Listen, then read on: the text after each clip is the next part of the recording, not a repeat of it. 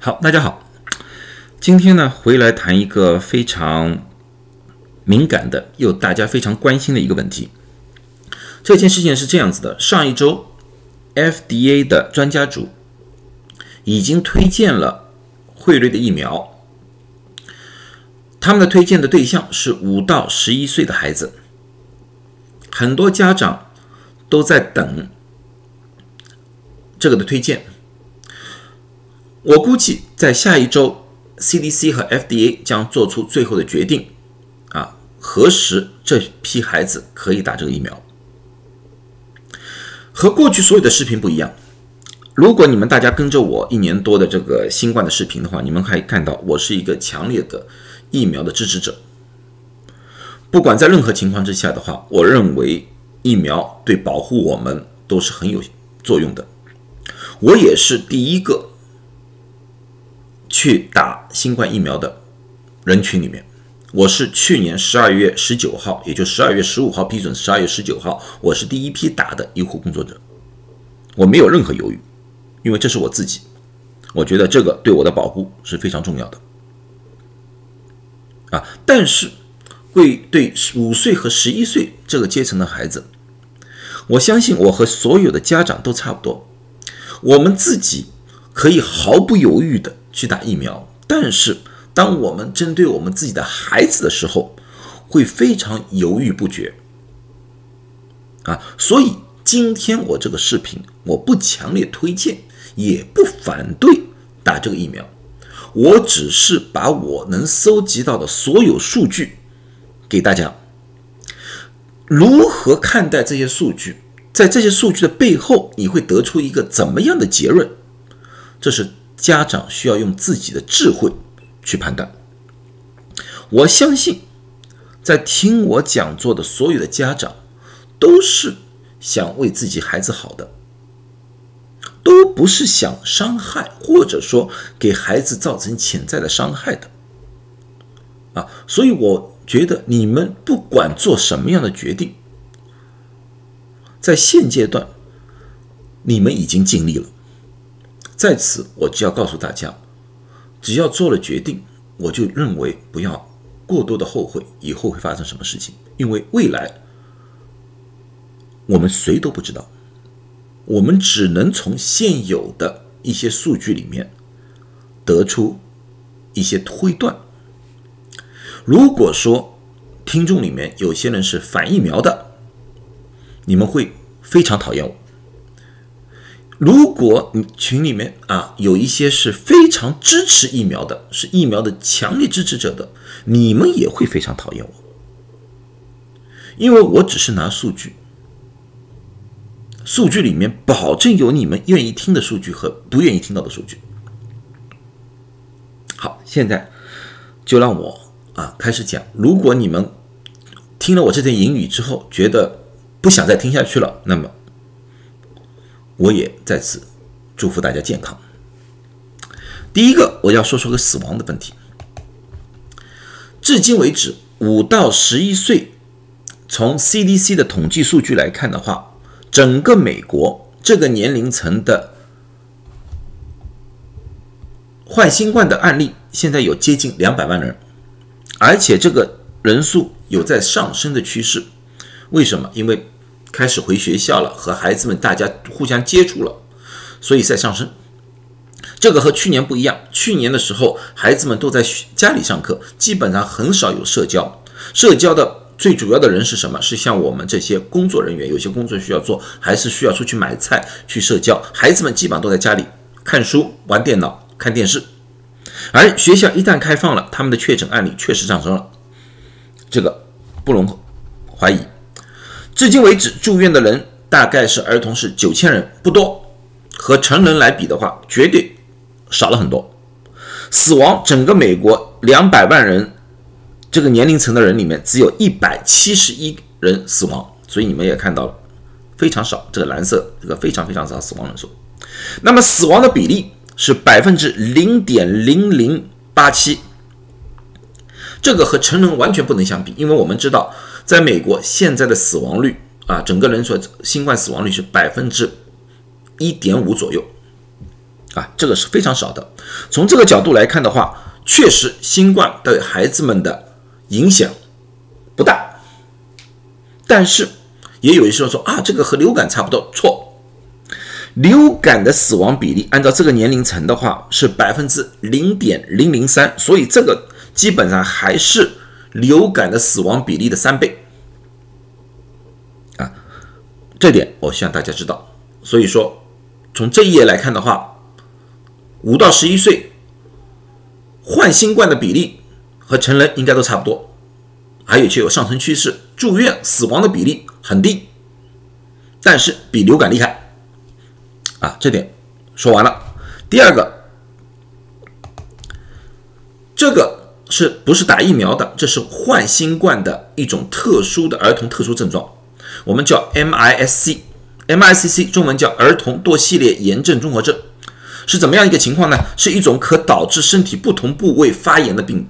包括心脏、肺、肾脏、大脑、皮肤、眼睛和肠胃，这个是一个致命的新冠的一种综合症。被感染了之后，有些会出现发烧现象，或者说出现腹痛、眼睛出出血、腹泻、头晕、头疼啊，这是最主要是低血压、皮疹和呕吐的现象。如果说你发现孩子有这类症状的话，及早就医。是有办法救的。至今为止，整个美国有五千两百一十七例这样的报道。很不幸，其中有四十呃四十六位儿童不幸去世。这个呢，当然是不是单单针对于五到十一岁的，他的平，但是他平均年龄是九岁，所以大部分的人啊，过半数的是到五到十三岁之间的。所以，大部分的这个孩子有这个症状，是符合我们现在五到十一岁这个范围之内的。而打新冠疫苗的，啊，是从他的临床里面来看，我们没有发现这个症状出现。同样，在十二岁到十八岁注射疫苗的人群里面，我们也没有发现这个情况出现。啊，这是单纯的新冠感染的。而出现的一种特殊症状，针对儿童的。好，那么很多人家长就担心，我打了疫苗之后，孩子会不会有后遗症？我无法给大家一个完美的答案，因为我不知道，还没打，孩子们还没打了，就像死亡案例一样。孩子还没打，我根本不知道有多少孩子可能会有疫苗引起的死亡。但是从十二到十八岁来看的话，这个概率是非常非常低，基本上我没看到。我我我我花了三个小时去仔细的阅读了呃那个副作用而引起死亡的一万七千多例的那个案例啊，里面我没有发现十二到十八岁的孩子啊有大概率的疫苗之后的死亡。啊，关于这个啊副作用死亡的事情，我会另外一个视频里面详细说啊。现在最主要是这这个问题。那么，新冠的后遗症，在七月十四号的时候，在《自然》杂志里面有一篇文章，这篇文章归拢了得新冠啊，不是新冠疫苗得新冠以后的后遗症。他们有两个主要的报告，一个报告是英国报告。英国报告里面说了，新冠痊愈以后，这个是包括住院不住院的。新冠痊愈以后的四周，百分之九点八的两二到十一岁的孩子还有至少一种症状，百分之十三的十二到十六岁的青少年还有至少一种症症状。这是所有的，不管有症状和无症状者，大家都有可能有残留的症状后遗症。而俄罗斯的报告更加特别，他说那些需要住院的儿童里面。啊，如果他们出院以后五个月以后，还有百分之二十五的人会有至少一种症状，也就是说，新冠感染也有非常高的比例的孩子会有后遗症，而疫苗的后遗症，大家都说我们不知道。其实，同样的感染新冠的后遗症，我们也不知道。其实这两个来说的话，我们都是不知道的。啊这个点我想告诉大家。那么大家都说了，我最关心的是一个问题，就是大家最近报告最多的心肌炎的问题。啊对，这是我最后要讲的一个重点：心肌炎。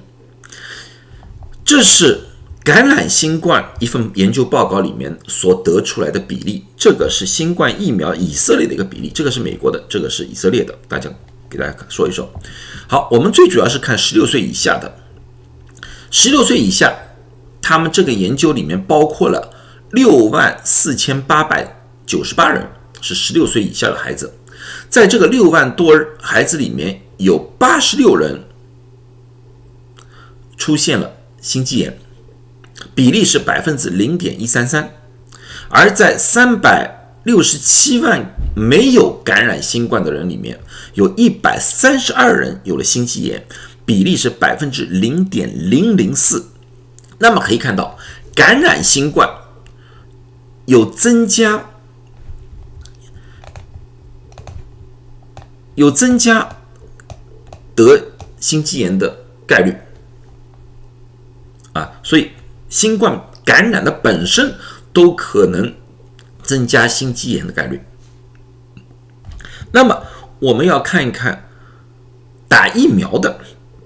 打疫苗的人人里面，我们要看到最最明显的一个组群，最最明显的一个组群是十六到十九岁的男性。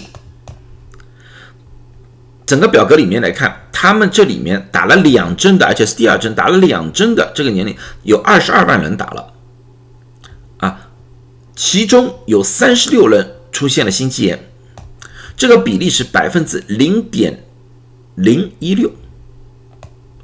这个百分之零点零一六，我们放回去，它确实比自然产生的心肌炎的概率大了四倍或者更多，四倍。然而，这个百分比又明显的比患新冠的百分比要低，所以它介于这两者之间。所以，这个数据告诉我们。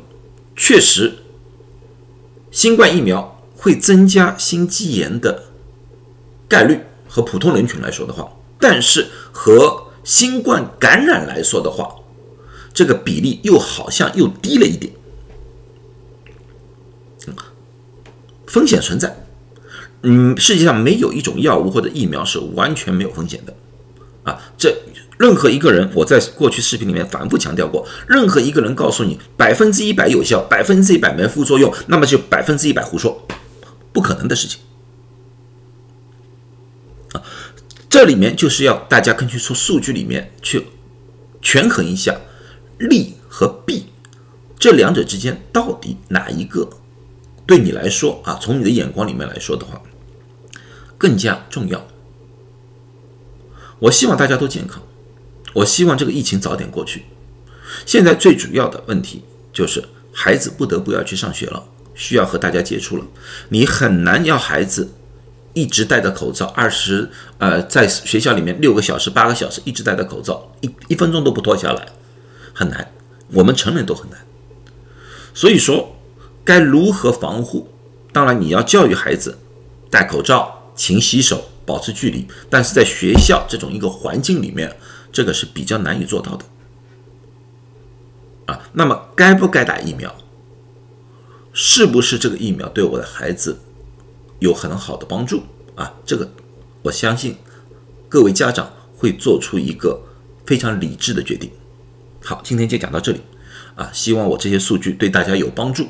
有任何疑问或者说我的分析有问题，欢迎在在下面提问。好，谢谢大家。